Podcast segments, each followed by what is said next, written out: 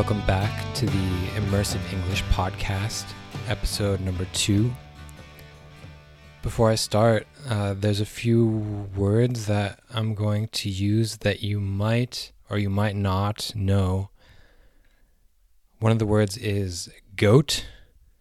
A goat is an animal that goes bah, but it doesn't have white curly hair. It has maybe black or brown or gray hair, and it has horns, has two horns, and it has a little beard. Another word is organic, like an organic farm.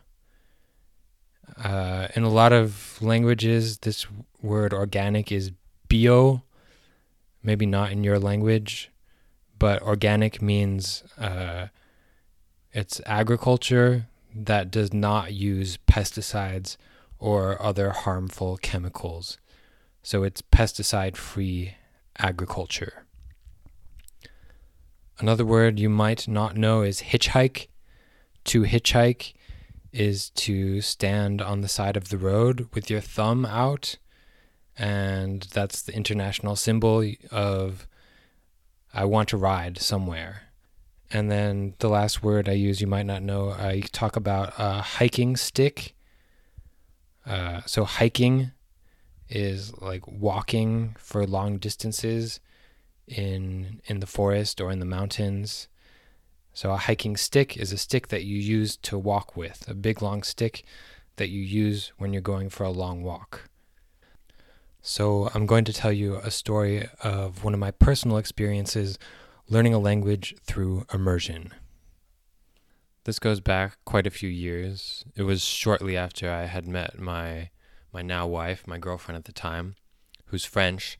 She's from the north of France. This summer, she was doing an internship in the south of France near Perpignan, which is on the Mediterranean coast and quite close to the Spanish border. So I wanted to find a way not only to improve my French, because when I met her, I spoke zero French, and at this time I spoke close to that. I was probably not yet even at an A1 level. So I wanted to improve my French and I wanted to be close to her so that we could see each other on the weekends or whenever we had free time. So I decided to do woofing. If you're not familiar with woofing, you can look it up online. Uh, the organization is called WWOOF, W W O O F. But basically, what it is, is you can find organic farms all over the world and volunteer your time uh, to work for them. And so I found a little farm in the Pyrenees, only about 50 kilometers from where my wife was working. And this farm, it was just uh, a married couple, just the two of them with their little daughter, a four year old daughter. And they were nice enough to take me in for two months. And I worked for them, uh, I think about six hours a day. Uh, they didn't pay me. Uh, we used to joke that they, they paid me in cheese because they had goats. They had about 38 goats and they made goat cheese. And so they paid me in cheese. It was really, really delicious. Best cheese I ever had in my life. Uh, they gave me, of course, a bed where I could sleep. They gave me, you know, three meals a day breakfast, lunch, and dinner. And they gave me the experience of living with them, helping them around the farm. Uh, I was, of course, speaking in French with them all the time, even though at for them I think it was a bit difficult because my French was really bad. They were very patient with me. One of the best teachers actually was their little girl, their little daughter. So at 4 years old, of course kids are learning their own language, they're learning their native language. And so as she was learning French, I was also learning French. Uh, so I would talk to her and you know we would read uh, children's books together and, and that helped me a lot. Uh, and this couple they would also have friends over sometimes. They would have barbecues and stuff like that. So i met a lot of people. I had a lot of opportunities to improve my french. And over the course of two months i, I really made some improvements. I went from zero or close to zero to being able to communicate i, I was may, maybe not quite b1 by the time i left but close to b1 Um, but it wasn't only just interesting for that experience, uh, meeting these people and improving my French. It was all the work was also very interesting. So what I would do was every morning at 6 a.m. I would wake up and help them milk the goats. So every every morning they milked the goats, and I learned how to do that. And then afterwards, they would take that milk and process it into cheese. While they were doing that, my job was to take the goats down the mountain. So the farm was on the mountainside, and I would take the goats down the mountain into the valley below where there was a creek or a small river running. And so there was more vegetation, more plants for the goats to eat because this is very it's a very arid or dry region of France. And so I would take the goats down and let them eat for about 4 or 5 hours and then take them back up to the farm around 2 p.m. So it might sound a little bit easier than it really is. It, it's not that easy because if you're familiar with uh, astrology, the Capricorn, so that's people born at the end of December or the beginning of January, their sign is Capricorn. And the Capricorn is a goat. And the Capricorn is it's very stubborn. It's, it has its own it has a strong will. It wants what it wants and it doesn't like to do what it doesn't want to do. And that, that's the way goats are. They're very individualistic. Even though they're a herd animal, they stay in groups. Uh, each goat has a strong personality, and they're very interesting animals. And I learned over time, I learned how to communicate with the goats well enough to get them to do what I wanted to do, which was simply at 2 p.m., it's time to go home. That that was my main objective. And the first couple times I went down into the valley with the goats, the farmer, the guy was there with me, showing me what to do and and teaching me. And uh, it seemed easy enough that the first time I was supposed to go down with the goats by myself, I had made plans to meet my wife later that evening. So we lived about 50 kilometers away from each other, and I would normally hitchhike into town to go see her because this area was very isolated. There was not much public transportation, so the the fastest and easiest way to get into town was to hitchhike. And so normally we would take the goats back up the mountain at 2 p.m. I figured 6 p.m. would be a good time to meet my wife. That would give me enough time to to walk back up the mountain with the goats, take a shower, and hitchhike into town. And by the way, taking a shower, that was uh, there was some spring water that came out of the mountain, and there was like a little rubber hose that was hooked up to the spring. So you would literally just get naked, take off all your clothes, squat, take the the rubber hose, hose yourself down with this spring water, which was really cold. Even though this was the summertime and it was hot outside, this water was really cold. So you would hose yourself off, put on some soap, scrub yourself off with the soap, and then rinse off again with the freezing cold spring water. that was how we took a shower. Um, but yeah, so I made plans to meet my wife at 6 p.m. I figured take the goats up at 2 p.m. and I, w- I would have enough time. But because this was the summer, this was July, it was really hot. 2 p.m. came around, and these goats, they did not want to go anywhere. They were all lying down in the shade under the trees, and I was screaming and yelling at them, trying to get them to, to move, but they didn't want to move.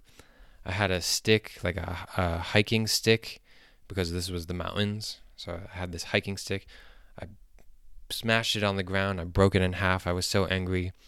And I broke one of the first rules that the farmer had taught me is never get angry at the goats. Because if you get angry at a goat, it will listen to you even less than it already is listening to you. So then I yeah, the goats weren't moving. I had to call the farmer to come down by car and he had to help me get the goats back up the mountain and I was super stressed because I, you know, I had to get into town and meet my girlfriend. I ended up being really late to meet her, which she wasn't too happy about. Um, So it took me a while to figure out how to communicate with these goats. Eventually, I learned how to do it. I learned a trick. Um, two things really. I learned the first thing was that less is more, because at the at the beginning I was very concerned about always following them really closely, always trying to make sure they stayed together as a group, and always trying to push them, push them, push them. And I learned that they don't like that. Goats don't like to be pushed. They don't like to be given orders. So I learned just kind of let them do their own thing, let them go, and be patient. And after about four or five hours, there was always a time when they would come back together as a group. Uh, because often they would split off into smaller groups, uh, which could be a problem if you're trying to get them all to go back home at the same time. You want them all to be together. But I learned that if I was just patient, eventually they would always regroup and come back together. And so I would wait for that moment where they were all together and they were moving more or less in the right direction. And at that point, what I would do is I would take this. We had a, a coffee tin, like an aluminum coffee can, filled with little goat treats, like little kind of cookies that they'd like to eat. So I would shake that and it would rattle and it would make a loud noise that they would hear and they would come because they knew that that was food. And so they would start following me then because they wanted these goat cookies. And I would just get them going in the right direction. I would just get them to follow me enough that they were going up the path and going back up towards the farm.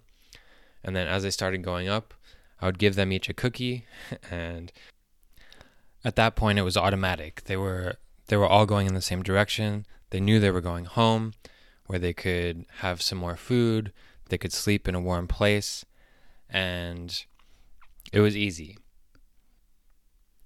So I learned a lot of things that summer. I learned how to be patient. I learned that less is more. I learned that once things start going in the right direction, they tend to keep going in the right direction. It's, it's all about momentum and having the right momentum. And I learned how to speak French and I also learned how to speak goat.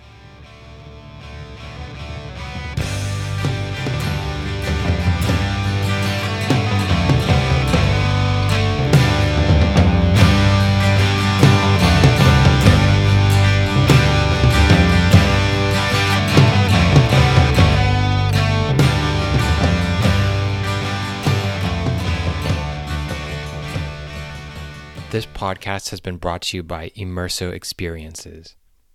That's my company. We offer fun, authentic, and effective ways of improving your English, German, or French. Check out our website, immersoexperiences.com. That's I M M E R S O experiences.com. We have an e learning program in which you can have video chat lessons with me, an experienced instructor. And right now, we're offering a free trial lesson so you can test out the course before paying for anything. And one more thing special thanks to the Young Pioneers for giving me permission to use their song Citizen Soldier for the intro and outro music to this podcast. Go ahead and check out their latest release on Tiger Farce Ultra Records. Okay, now to the listening comprehension questions. Episode 2 Listening Comprehension Questions. Question 1 What is woofing? What is woofing? Question 2 How many people lived on the farm that I was working on? So, not including me, how many people lived on this farm that I talked about? Question three What did I do every morning at 6 a.m.? What did I do every morning at 6 a.m.? Question four I said that I used to make a joke that the owners of the farm paid me how? So I joked that the owners of the farm paid me with this thing.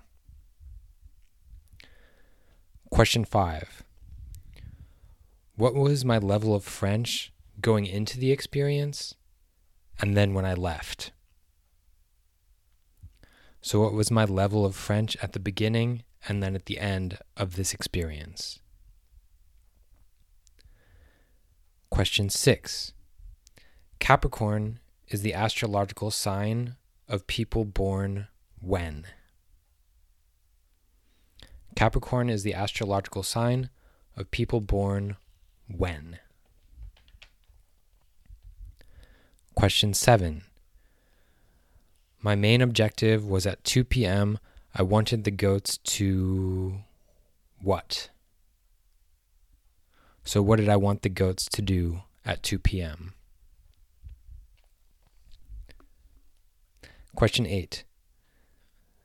I broke my hiking stick and I also broke a very important rule. What was that rule that I broke? So, which important rule did I break? Question 9. Did I meet my girlfriend at 6 p.m.? So, I had planned to meet my girlfriend at 6 p.m. Did I do it? Question 10. What did I have in the aluminum coffee can? I had an aluminum coffee can that was filled with something. What was in it? Question 11, last question. Over the course of this experience, I learned how to be, and I learned that less is, so I learned how to be what, and I learned that less is what? The answers to these questions can be found on our website, immersoexperiences.com.